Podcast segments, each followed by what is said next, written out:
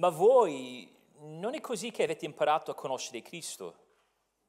Seppure gli avete dato ascolto e in Lui siete stati istruiti secondo la verità che è in Gesù. Avete imparato per quanto concerne la vostra condotta di prima a spogliarvi del vecchio uomo che si corrompe seguendo le passioni ingannatrici, a essere invece rinnovati nello spirito della vostra mente e a rivestire l'uomo nuovo che è creato a immagine di Dio nella giustizia e nella santità che procedono dalla verità. Preghiamo, oh Signore, questo è un testo che conosciamo, questo concetto di, di, di, di toglierci il vecchio uomo, di spogliarci del vecchio uomo e di rivestirci dell'uomo nuovo, di rinnovarci la mente, sono concetti che conosciamo. Però non vorremmo mai avvicinarci a, a questo testo dando per scontato di, di, averlo già capito.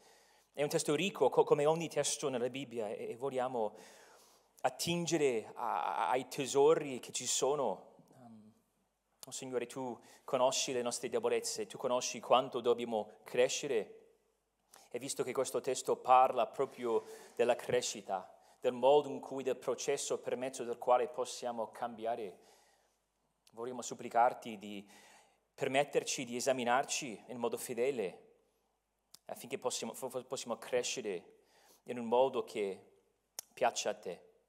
E preghiamo tutto ciò nel nome di Cristo. Amen. Chiamarsi cristiano senza cambiare mai è una contraddizione. La vita cristiana comporta un cambiamento continuo, una trasformazione senza sosta. Un cristiano che non vuole cambiare è come un uccello che non vuole volare o un pesce che non vuole nuotare. Quando Dio ci rigenera, ci vivifica mentre siamo morti nel peccato, quello è Efesini 2, a quel punto, quando ci dà una nuova vita, ci dà pure dei nuovi desideri in linea con la sua volontà. Possiamo dire semplicemente il credente è colui che vuole cambiare per essere sempre più conforme a Gesù Cristo. Possiamo allora chiederci in modo molto semplice come dobbiamo cambiare? E sentendo quella domanda magari ci viene da dire, potrei anche elencare tantissimi modi. Ce ne sono tanti, direi per ognuno di noi, ci sono diversi modi in cui potremmo dire, in realtà lì, in quella sfera, in quell'ambiente dovrei cambiare. Però vi chiedo stamattina di concentrar, concentrarvi su un modo. Ora non ci conosciamo perfettamente, non possiamo esaminarci perfettamente, però vi chiedo in questo momento di riflettere su questa domanda, qual è il modo più importante nel quale dovete cambiare? In altre parole, ponendo la domanda secondo un'altra prospettiva, magari possiamo chiederci qual è quel peccato contro il quale lotto, ma, ma non sembra che io faccia mai dei grandi progressi.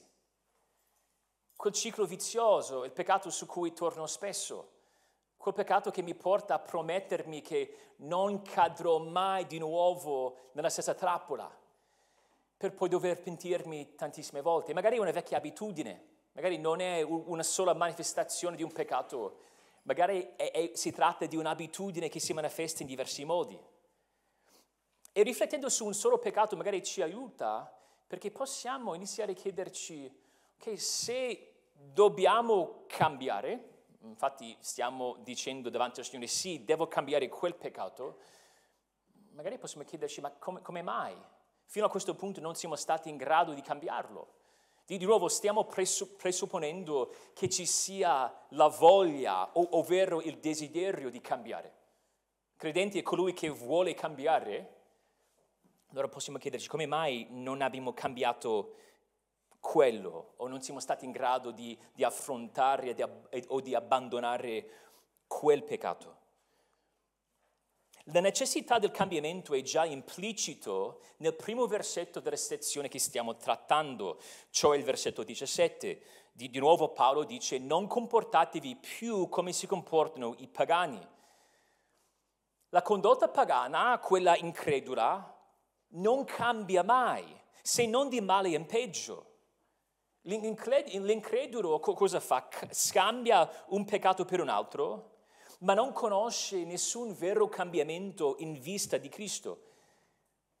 Possiamo dire che i progressi pagani sono solamente egocentrici, sono il risultato di un aspirare le cose che sono sulla terra.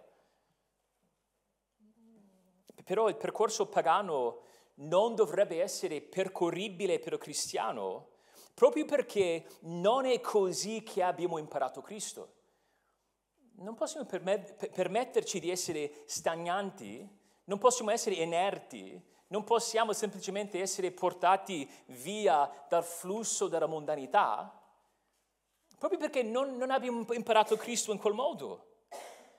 L'andazzo del mondo è incompatibile con tutto quello che siamo in Cristo. Il vero credente vuole cambiare continuamente, vuole, vuole sempre crescere nella sua capacità di camminare come camminò Cristo, perché la vita cristiana parte da quel punto. Guardate il versetto 17, di, di nuovo, non camminiamo più, non camminate più. Tutto ciò per dire, eh, c'era quella vecchia vita, Camminavamo così, non possiamo più comportarci in quella maniera proprio perché abbiamo imparato Cristo. Il cristiano deve cambiare continuamente per amore di Cristo. E, e di nuovo nel versetto 20 c'è questo contrasto decisivo, palese, evidente. Non è così. Così in che senso? Sta parlando di quella vecchia maniera. Noi non, non, non abbiamo imparato Cristo in quel modo. Infatti il nostro rapporto con Cristo non c'entra niente con quella descrizione del paganesimo nei versetti 17 a 19. E se state guardando il versetto 20, la nuova riveduta ci aiuta perché nella nuova riveduta il versetto viene tradotto, ma voi non è così che avete imparato a conoscere Cristo, però ci aiuta la nuova riveduta perché ci fornisce una nota importante a piedi pagina. Se ci guardate, ci spiega che la frase avete imparato a conoscere Cristo è alla lettera avete imparato Cristo. Ora è una frase insolita, imparare qualcuno, di solito si impara di qualcuno, fatti su qualcuno. È anche una frase insolita nel, greco perché si vede soltanto questa volta nel Nuovo Testamento. Ora non si tratta di, di imparare informazioni su Cristo, impariamo Cristo stesso. La parola tradotta imparare proviene dalla stessa radice tematica della parola discepolo. Impariamo Cristo stesso, nel senso che diventiamo i suoi alunni. Entrando in relazione con Cristo, sottomettiamo ogni sfera della nostra esistenza alla sua signoria.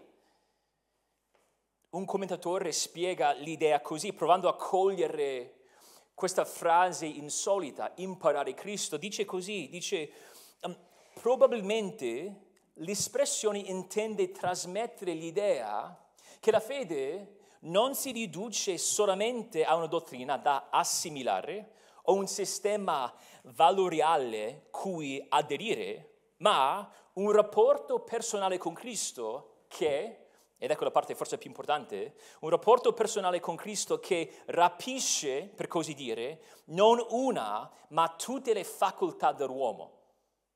Poi dice questo commentatore, detto altrimenti, è l'assenso pieno a Cristo e alla sua opera mediante un'adesione e ridefinizione globali della propria vita. Imparare Cristo significa una ridefinizione globale della propria vita. Un accettare che Cristo ci cambierà in, in ogni modo, non escludendo nessuna parte della nostra esistenza. Se Cristo è al centro della nostra esistenza, dobbiamo per forza dire è Lui che decide come dobbiamo comportarci. Però c'è una domanda teologica non facile da risolvere che spunta fuori guardando questi versetti.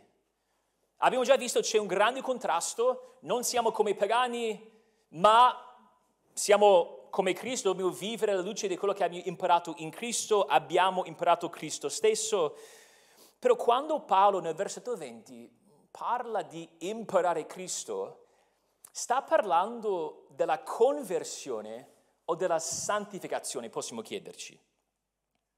In altre parole, sta parlando di quel momento nel quale Dio ci salva, cioè quel primo grande cambiamento, la rigenerazione se vogliamo. Di nuovo, di nuovo Efesini 2, eravamo morti, però siamo stati vivificati in Cristo. O sta parlando di quello che avviene dopo, cioè la, la, il processo della crescita. In modo, molto semplice, in modo molto semplice possiamo chiederci, ma parla del punto di partenza o della progressione? Punto di partenza o della progressione? E per rispondere a, a, a, a questo quesito dobbiamo tener conto del contesto. In realtà il contesto in qualche modo ci complica ancora la vita. Però se guardate il versetto 22, noterete che almeno nella nuova riveduta si vede di nuovo quella frase avete imparato. Ora stiamo parlando dello stesso concetto. Quindi c'è un legame tra avete imparato Cristo nel versetto 20 e poi i versetti 22 e 24. Ecco il legame. I versetti 22 e 24 descrivono il modo specifico nel quale l'Apostolo vuole parlarci di cosa significa imparare Cristo. Ora dovete sapere che la ripetizione di quella frase nel versetto 22, avete imparato Cristo, nel testo originale non c'è, cioè non si ripete quel verbo, però funziona, la dizione ci aiuta in qualche modo perché ci aiuta a collegare quei versetti, 22 e 24, con quell'idea di imparare Cristo. Guardando questa descrizione, di nuovo nei versetti 22, 22 e 24, consiste principalmente in tre infiniti, tre verbi, se vogliamo, tre frasi principali. Quindi guardiamo questi tre, eh, que, questi tre versetti, 22, 23, 24. Nel 22 leggiamo che um, abbiamo imparato o hanno imparato di spogliarsi del vecchio uomo, poi nel versetto 23 di essere invece rinnovati nello spirito della vostra mente e poi nel versetto, nel versetto 24 rivestire l'uomo nuovo. Allora, tornando sulla nostra domanda interpretativa, possiamo chiederci alla, alla luce di queste tre frasi, questi tre infiniti, questi tre verbi, se parlano del punto di partenza o se parlano della progressione, se parlano della rigenerazione con momento decisivo che succede una sola volta, quando Dio ci salva, oppure se parlano della nostra crescita continua alla luce di quello che Dio ha fatto in quel primo momento. Infatti, leggendo i diversi commentari, i commentatori sono divisi, ci sono alcuni di loro che dicono no, si tratta soltanto di quel momento iniziale, un momento in cui Dio, Dio ci salva, altri dicono no, no, no, non parla del punto di partenza, parla piuttosto della progressione, della santificazione progressiva. Ora, dobbiamo dire che ci sono motivi validissimi per pensare che Paolo abbia in mente la rigenerazione, cioè la salvezza, quel punto di partenza. Perché se vi ricordate, quei tre verbi si vedono in Colossesi 3. Ci potete tornare un attimino, abbiamo appena letto Colossesi 3, però Colossesi 3, come ha detto Massimo giustamente, è un testo parallelo. Ci sono gli stessi concetti, un contesto molto simile. In Colossesi 3, guardando mm, in modo specifico i versetti 9 a 11, ci imbattiamo stessi, negli stessi verbi. Colossesi 3, 9 a 11. E Paolo dice, non mentite gli uni agli altri, perché vi siete spogliati dell'uomo vecchio con le sue opere e vi siete rivestiti del nuovo che si va rinnovando in conoscenza a immagini di colui, colui che l'ha creato. Qui non c'è greco, giudeo, circoncisione o incirconcisione, barbaro, scitta, schiavo, libero, ma Cristo è tutto e in tutti. Ora, partendo dal versetto 9, vediamo che, secondo Paolo, il motivo per cui non dobbiamo mentire, notando quella, quella congiunzione perché, non dobbiamo mentire perché c'è questo cambiamento definitivo. Abbiamo sperimentato qualcosa di nuovo in Cristo. Quindi nel versetto 9, quando dice perché vi siete spogliati dell'uomo vecchio, sta parlando di, qual- di, qualcosa che è già successo in quel momento decisivo, definitivo, cioè la rigenerazione. Possiamo riassumere Colossesi 3 dicendo che abbiamo un nuovo capo che ci dà una nuova capacità e perciò facciamo parte di una nuova comunità. Quindi capo, capacità, comunità. Sono concetti che abbiamo sviscerati quando abbiamo studiato Colossesi 3. Per cui non c'è nessun dubbio, pa- Paolo sta dicendo, questo è già successo. Vi siete già spogliati del vecchio uomo. Si tratta di qualcosa che è già avvenuta. Abbiamo un nuovo capo. Il vecchio uomo era la nostra vita dominata dal nostro rapporto con Adamo. E il nuovo uomo è la nostra nuova relazione con Cristo. Non siamo sotto il dominio del peccato, della morte. Siamo nel regno di Cristo, siamo sotto Cristo, abbiamo un nuovo capo. E essendo in unione vitale con il nostro nuovo capo, abbiamo pure una nuova capacità. Spezzate le catene del peccato, possiamo non peccare e piacere a Dio. E poi questa novità ricreata in Cristo si concretizza in comunità. Guardate il versetto 11, interessante perché inizia con quella parola qui. Colossesi 3:11, qui. Ma, ma come possiamo parlare di un qui, di un'ubicazione per quanto riguarda il nuovo uomo? Perché quel rapporto con Cristo si esprime in comunità. Essendo tutti collegati a Cristo, siamo collegati gli uni agli altri. Tutto per dire, queste sono realtà che sono vere per ogni credente dal momento della conversione in poi. Però Paolo qui in Colossesi 3 non pone l'enfasi soltanto su quel primo cambiamento definitivo, la conversione, parla pure dell'aspetto progressivo e incompiuto, quell'aspetto che va avanti fino alla morte, cioè la santificazione. Guardate il versetto 10. Sì, siamo nel nuovo uomo, ci siamo rivestiti de, de, de, dell'uomo nuovo, però poi dice che si va rinnovando e poi va avanti per le cose che ci, ci interessa a noi, sta dicendo che sì, c'è la parte definitiva, però c'è anche questa parte progressiva. Non siamo ancora vestiti del vecchio uomo, ci siamo sbarazzati del vecchio uomo, entrando in un rapporto con Cristo. Abbiamo ora una nuova vita in Cristo, siamo immersi in Cristo, battezzati in Cristo però c'è, pur avendo questa nuova posizione, una crescita continua, dobbiamo crescere, dobbiamo essere rinnovati. Tornando ad Efesini 4, no, non si possa dire allora che questi concetti, spogliarsi, essere rinnovati e rivestire, si riferiscono solo alla conversione.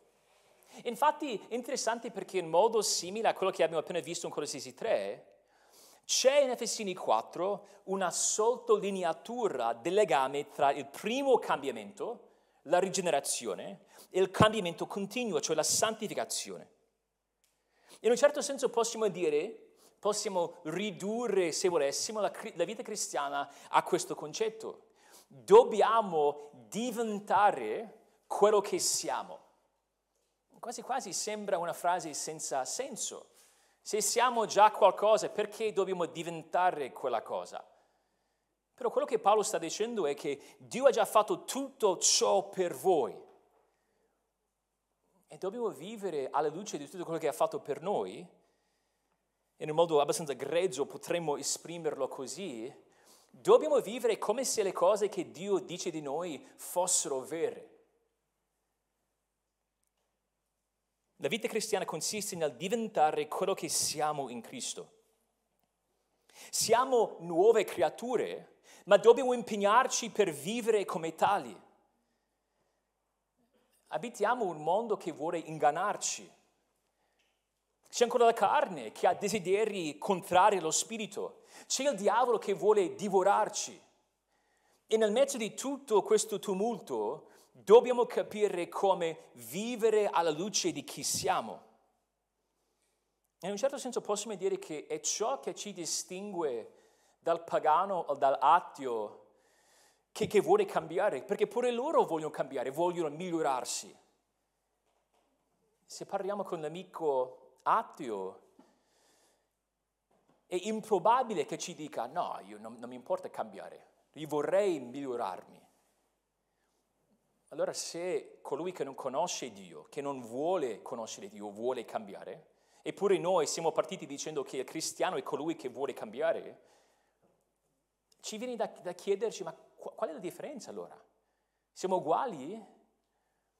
E uno, una delle risposte bibliche sarebbe quella da dire ma noi dobbiamo cambiare alla luce di quello che Dio ha fatto per noi.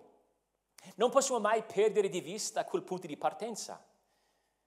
Infatti spesso il motivo per cui facciamo una fatica così enorme nel cambiare senza riuscirci è proprio perché non teniamo presente la, pose- la, la, potenza che ci è disponibile in Cristo grazie a questa novità di quel primo cambiamento.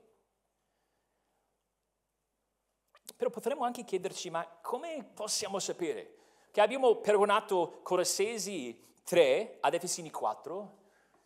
Però come possiamo sapere con certezza che stiamo capendo nel modo giusto Efesini 4? Sicuramente l'avrete notato, però abbiamo saltato il versetto 21. Siamo saltati dal versetto 20 al versetto 22. Il versetto 21 è quel, uno di quei versetti che tu, che tu dici, ok, mi sembra che no, non, non dica altro che quello che abbiamo già detto nel versetto 20. E onestamente nel passato, studiando, studiando questo testo, lo saltavo continuamente. Non mi sembrava un, un, una parte che forniva un'informazione molto importante, però il versetto 21 in qualche modo è la chiave interpretativa che ci apre il resto del nostro testo. Perché questi due verbi, questo nel versetto 21, ascoltare e poi essere istruiti, ci spiegano proprio in che modo dobbiamo capire questo concetto di aver imparato Cristo nel versetto 20. Questi due verbi spiegano cosa significa imparare Cristo.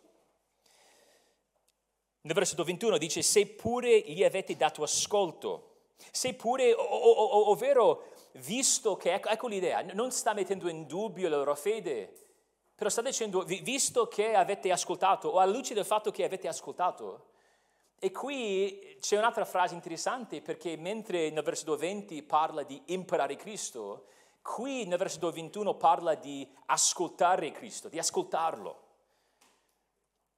E questo ascoltare Cristo vuol dire abbracciare Cristo avendo sentito il Vangelo.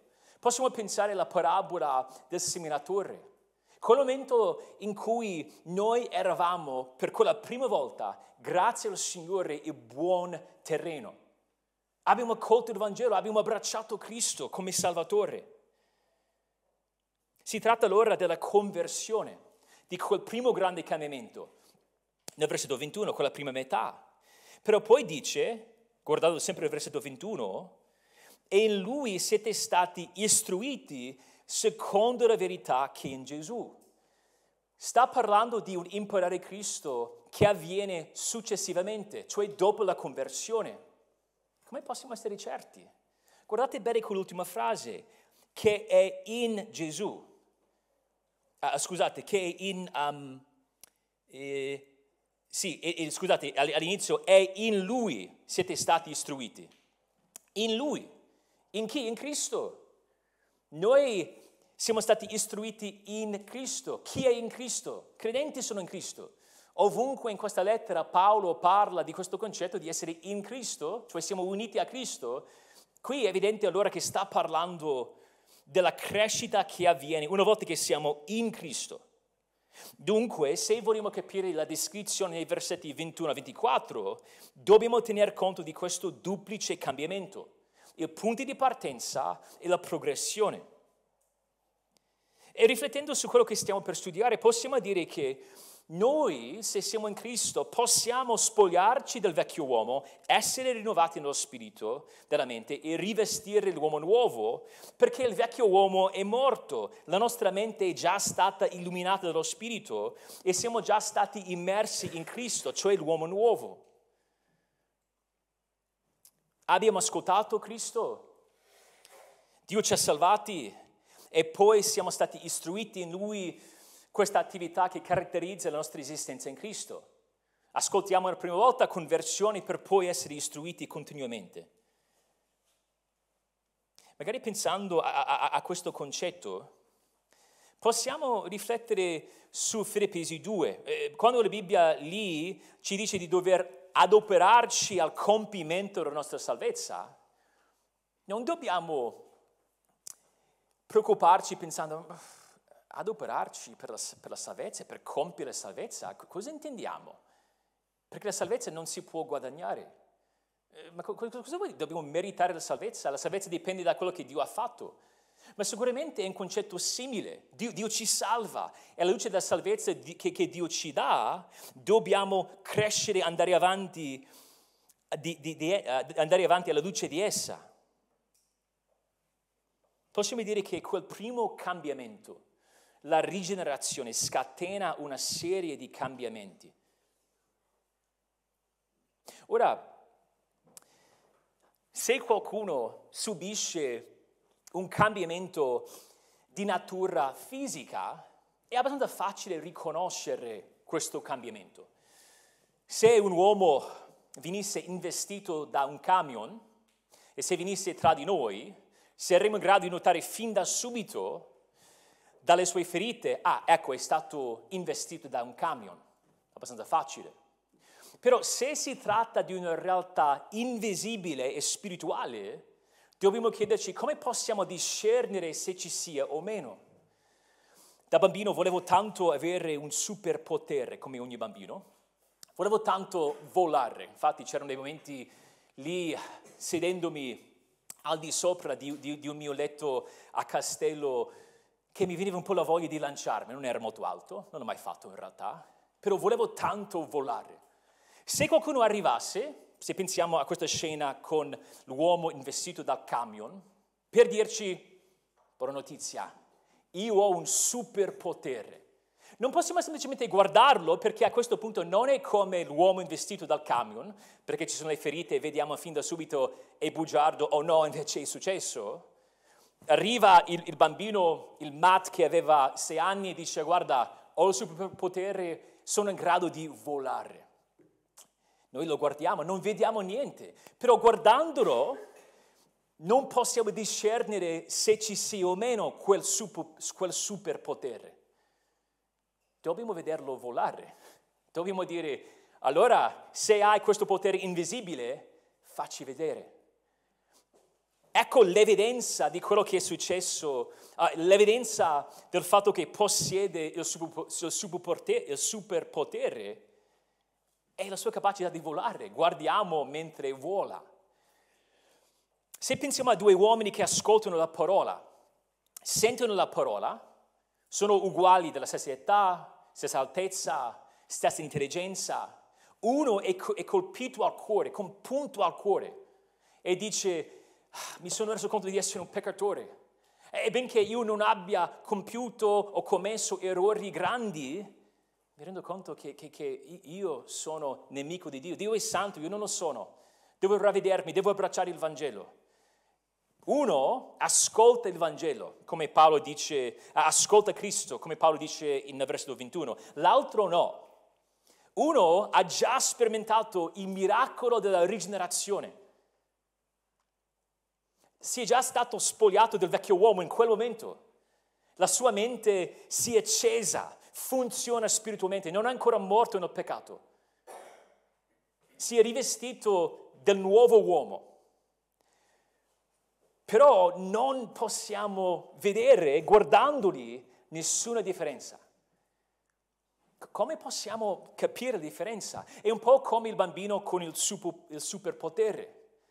È una realtà invisibile che deve manifestarsi in un modo concreto affinché si noti il cambiamento.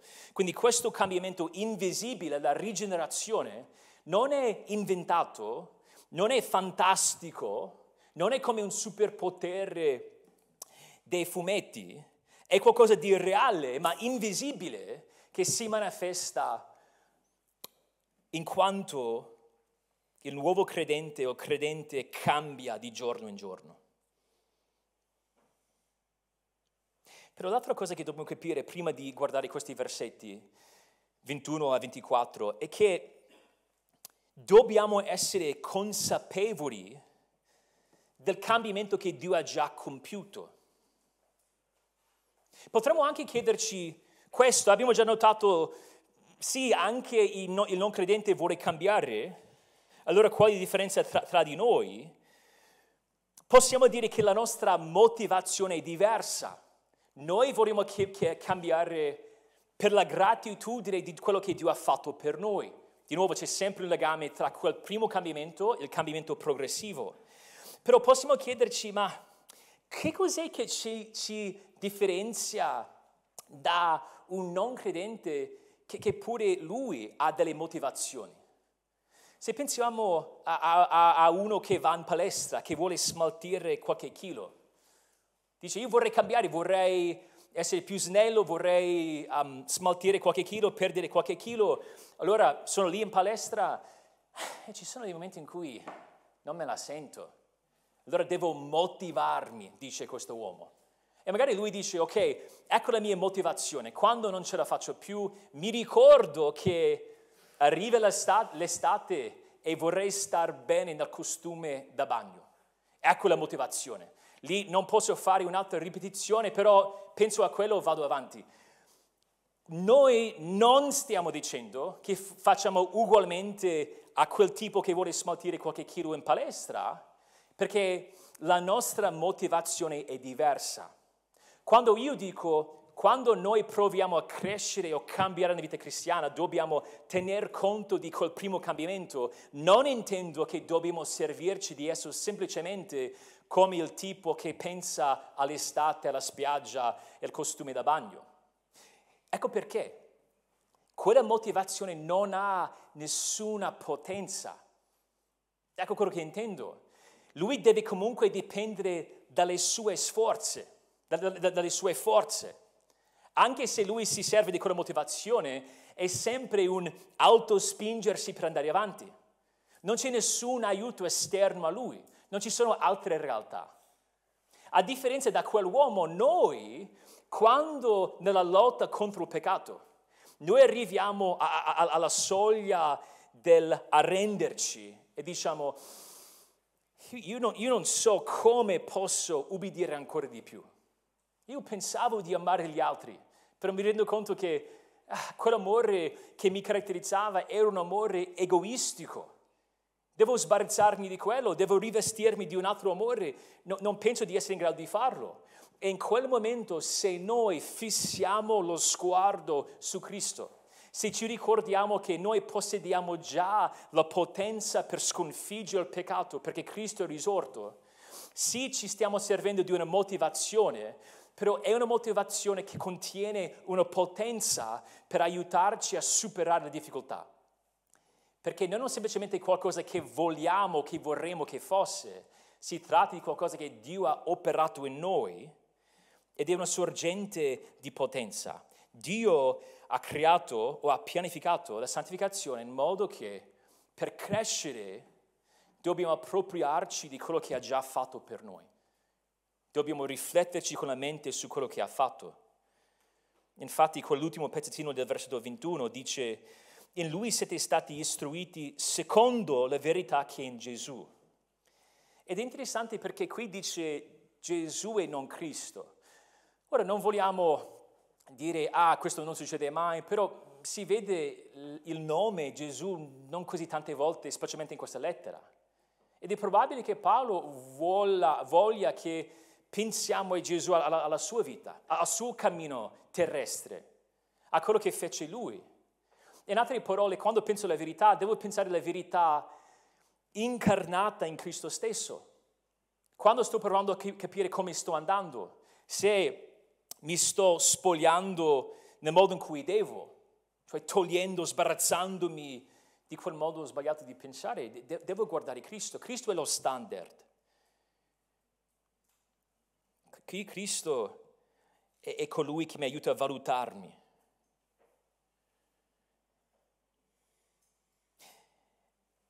E poi possiamo dire che c'è un'enfasi sul combattimento mentale se vi ricordate nei versetti 17 e 19, si parlava spesso del, della mente, si parlava nel versetto 17 della vanità dei loro pensieri, poi 18 intelligenza ottenebrata, poi più avanti il motivo dell'ignoranza. Parlavamo de- della mente, c'è una mentalità pagana, incredula. Qui Paolo parlando di imparare, ascoltare, essere istruiti, verità, sta dicendo che c'è, c'è, c'è, un'altra verità, un altro filtro, un altro standard che usiamo ed è tutto radicato in Cristo. E, prima di parlare de, delle, delle cose specifiche contro le quali dobbiamo lottare, Paolo vuole che capiamo il legame tra quel primo cambiamento e quel cambiamento progressivo. Infatti, se guardate il versetto 22, quella parola di nuovo spogliarvi, è la stessa parola, lo stesso verbo che si trova nel versetto 25, dove dice bandita. In altre parole, ci sta dando il processo generale nei versetti 21 a 24, 20 a 24, per poi parlare delle applicazioni specifiche iniziando nel versetto 25. Dobbiamo pensare come pensa Gesù. John Brown, un pastore, um, disse che la santità non consiste in speculazioni mistiche, fervori entusiastici o austerità volontarie, consiste nel pensare come Dio pensa e volere come Dio vuole. Se pensiamo come Dio pensa, se vogliamo come Dio vuole, ed ecco, come piccola parentesi, noi possiamo pensare come Dio pensa, possiamo volere come Dio vuole, grazie a quello che ha fatto in noi, allora significa che vogliamo cambiare. Allora possiamo chiederci, ma come stiamo cambiando? Perché ecco la domanda che vogliamo affrontare, come cambia il cristiano? E vogliamo soltanto introdurre la prima risposta perché vedremo Molto semplicemente nei versetti 22 e 24, tre descrizioni del processo di cambiamento, iniziando oggi per poi riprendere la settimana prossima. So che state pensando, è stata un'introduzione lunghissima, um, ci voleva, però la domanda è semplice. Abbiamo già fatto una bella, bella infarinatura, però la domanda è semplice. Come cambia il cristiano? Come cambia? E, e useremo questi tre, tre verbi, questi tre infiniti, per rispondere. Possiamo riassumere così facilmente, rimuovere, rinnovare e rivestire. Rimuovere, rinnovare e rivestire. Vogliamo introdurre il primo. Se il cliente vuole cambiare, come può cambiare? Deve rimuovere abitudini anticristiane, anticristiane secondo la parola di Cristo. Usando quell'ultimo pezzettino di, del versetto 21, sappiamo che tutto ciò che dobbiamo fare è la luce di, di Cristo. Ora, dobbiamo rimuovere, primo passo o, o, o, o, la prima descrizione, rimuovere nel versetto 22. Genova, lo sappiamo tutti, è la città più bella dell'Italia, ma è interessante notare che non è la città più piovosa. Infatti, la regione dove piove di più è Friuli Venezia Giulia. Io mm, pensato, pensavo che noi saremmo stati tra i primi, non è così, siamo proprio metà classifica, però piove abbastanza a Genova, specialmente d'inverno, direi. Io sono uno che controlla soltanto di rado il meteo, infatti stamattina Noel mi fa, ma ci serve l'ombrello? Dico, dico no, secondo me non, non, ci serve. Non ho guardato niente, faccio sempre così, porto quasi mai l'ombrello, che significa che spesso cammino sotto la pioggia, di nuovo senza ombrello. E di solito, francamente, attaccandomi tanto ai palazzi, non mi bagno più di tanto. Ci sono quei tipi che vogliono vendermi un ombrello, provano a comprarlo mai. E di solito non mi bagno, non, non, non, sono, non arrivo a casa bagnato più di tanto. Però mi ricordo una volta, io e Alice tornavamo dal, um, dall'allenamento di pallavolo e c'era una pioggia pazzesca, tipo da nulla, camminavamo, pensavamo di stare bene, ovviamente senza ombrello, e poi eravamo distrutti da un temporale assurdo. E mi ricordo perché Alice stava lì a ridere, lei pensava che fosse molto divertente, io un po' meno divertente, però siamo arrivati a casa e eravamo inzuppati completamente, bagnati dalla testa ai piedi, era come se avessimo fatto un tuffo al mare, era una cosa assurda, sai quando sei così bagnato è difficile togliere le varie vestiti? Perché si attaccano a te, è una sensazione bruttissima, calze, pantaloni, tutto quanto, perfino la cintura è bagnata, dice ma anche la cintura, proprio a quel livello lì. Um, tornati a casa, dopo aver parlato di quanto ero bagnato, bagnato tantissime volte, non direi, ma anche quasi forse mi sono lamentato un pochettino, però mi sono cambiato ovviamente quello che si fa mi sono vest- svestito di quegli indumenti imbevuti d'acqua e mi sono vestito di abiti caldi. Ora, sarebbe stato assurdo non levare quei vestiti bagnati. Sarebbe stato ass- assurdo di vestirmi di abiti caldi lasciando sotto quei vestiti bagnati. Sarebbe stato assurdo andare a fare una doccia calda, una bella doccia calda, per poi dire sai cosa vorrei fare? Ora che sono riscaldato, sto bene, vorrei rimettermi gli stessi uh, vestiti di prima. Paolo sta servendo, si serve di questa immagine. Dobbiamo levare il vecchio uomo. Non possiamo permetterci di continuare a vestire, a portare questi vesti, questi vestiti. Dobbiamo servirci della parola di Dio per smascherare il modo in cui il nostro stile di vita non è ancora rinnovato, il modo in cui il nostro stile di vita è ancora condizionato dal vecchio modo di pensare. Ed è interessante perché se guardate il versetto 21, ah, scusate, 22, parla in modo molto specifico perché dice avete imparato per quanto concerne la vostra condotta di prima a spogliarvi del vecchio uomo.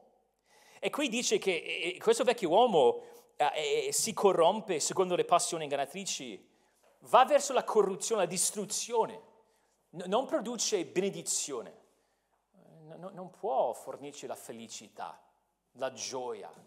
Non siamo beati seguendo questa strada. Infatti abbiamo visto di nuovo con questo quadro cupo i versetti 17 e 19. Abbiamo detto che Paolo voleva che fossimo in grado di individuare la condotta del vecchio uomo ne abbiamo parlato un bel po', 17 19. Però qui sta dicendo, per riassumere, si corrompe seguendo le passioni ingannatrici, passioni, concupiscenze, desideri sbagliati che promettono qualcosa di, di buono, il bene, però non possono fare che distruggere, far male. È interessante poi che sta dicendo che quello che dobbiamo continuare a, a, a togliere, a levare, sono le, le, le abitudini del vecchio uomo, cioè per, quella frase per quanto concerne la vostra condotta di prima. Possiamo dire, essendo in Cristo, essendo stati rigenerati, abbiamo già tolto, o Dio ci ha, ci ha tolto il vecchio uomo. Il vecchio uomo in realtà è morto perché Romani 6 ci dice, Romani 6, 6, il vecchio uomo è stato crocifisso con Cristo. E poi è interessante perché Romani dice, se è veramente morto, dobbiamo vivere come se fosse morto. Non possiamo continu- continuare ad abbracciare le sue vecchie abitudini. Paolo lo dice così in Romani 6, così anche voi fate conto di essere morti al peccato, ma viventi a Dio in Cristo Gesù. In altre parole, do- dovete continuare a spogliarvi del vecchio uomo, di queste abitudini, proprio perché è, è, morto. Dio ha già fatto qualcosa. Quindi non è semplicemente un spero di riuscirci. Noi sappiamo di possedere un'arma abbastanza potente per vincere. Bridges dice che proprio come ci ha liberato dal dominio del peccato in senso generale, così Dio ci ha provveduto tutto il necessario per renderci vincitori nelle schermaglie quotidiane. In quelle lotte quotidiane, se pensiamo a quel peccato contro il quale sappiamo di dover combattere, possiamo dire sappiamo di poter riuscirci. Non dobbiamo peccare, no, non dobbiamo lottare senza speranza. Paolo ci sta chiamando di smascherare il residuo del vecchio uomo, l'eco di chi eravamo prima di conoscere Cristo. Perché tristemente, pur essendo in Cristo, siamo creature nuove, possiamo comunque portare avanti certe modalità di affrontare, per esempio, problemi. Magari in tanti modi siamo molto cristiani, però quando viene a galla un qualcosa di difficile da risolvere, oppure circostanze, non, uh, circostanze scomode, ed è lì le prove portano a galla queste cose e magari a volte diciamo, ah, io non sapevo che ci fosse ancora quello nel mio, nel mio cuore. Oppure se pensiamo al peccato contro il quale stiamo combattendo senza, almeno, almeno fino a questo punto, riuscirci, Magari dobbiamo mettere il motivo per cui non possiamo fare progressi è perché non ci siamo spogliati o sbarazzati di queste vecchie tendenze. Ci vuole questa riforma continua e non possiamo dire semplicemente ma io ho già fatto abbastanza, lo standard di nuovo Cristo stesso. Però Cristo stesso è sia lo standard, secondo la fine del versetto 21, la verità che è in Gesù, guardando la sua vita sulla terra, però anche la sorgente, perché ci dà ciò che ci serve per poter fare il versetto 22.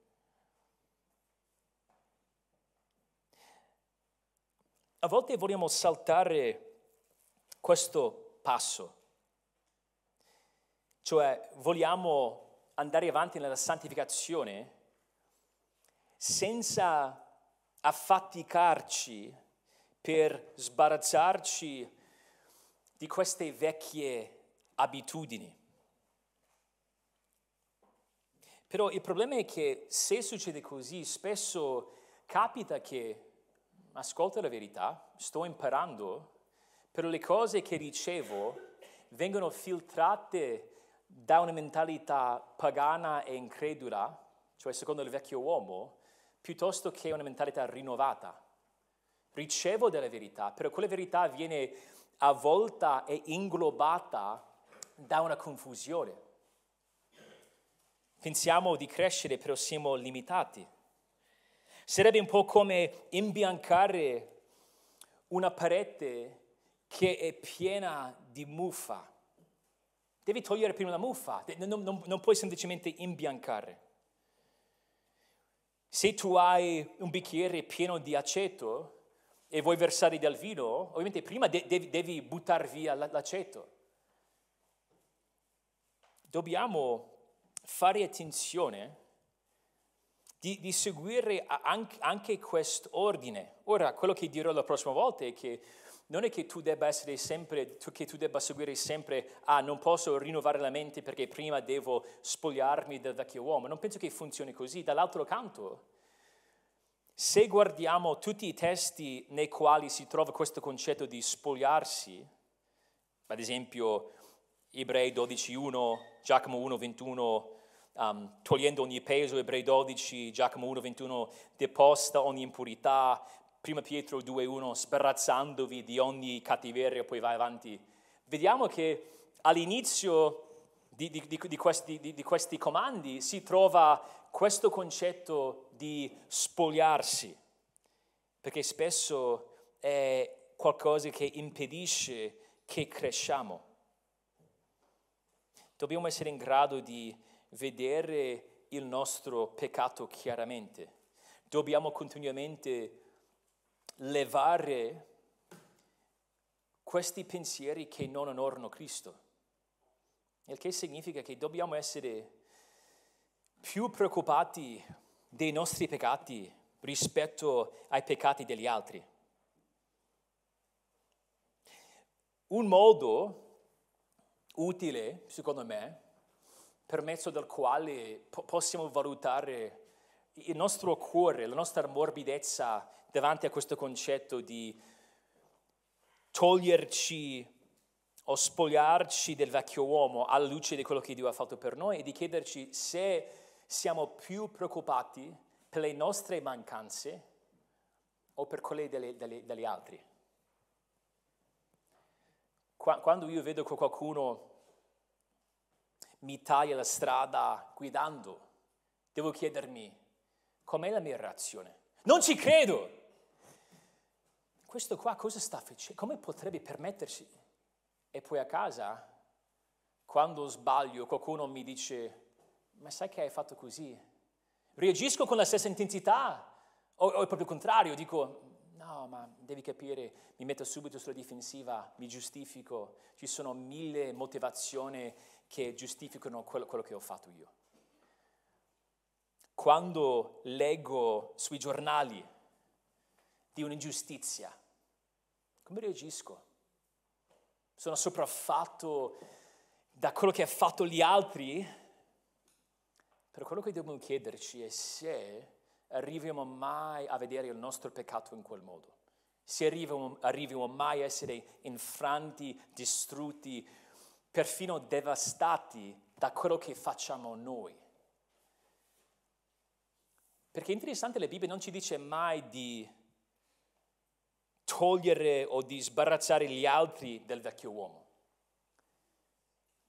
Conosciamo soltanto noi stessi i nostri cuori. Ora, è bello che gli altri possano aiutarci, gli altri infatti ci aiutano spesso, vedremo quell'aspetto comunitario, però dobbiamo concentrarci sul nostro peccato. Watson dice questo, sono convinto nell'affermare che dove non c'è visione del peccato non ci può essere ravvedimento. Alcuni che sanno ben individuare i peccati degli altri non sono capaci di vedere i loro.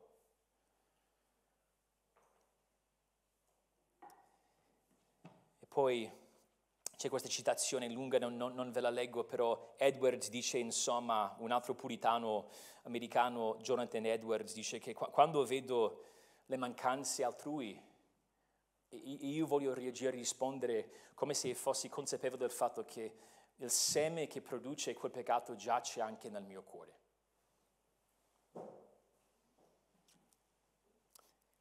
Vogliamo cambiare. Se noi siamo in Cristo, vogliamo cambiare. Paolo ci sta parlando del processo del cambiamento. Stamattina abbiamo detto che dobbiamo capire il legame tra quel primo cambiamento, la rigenerazione e la santificazione.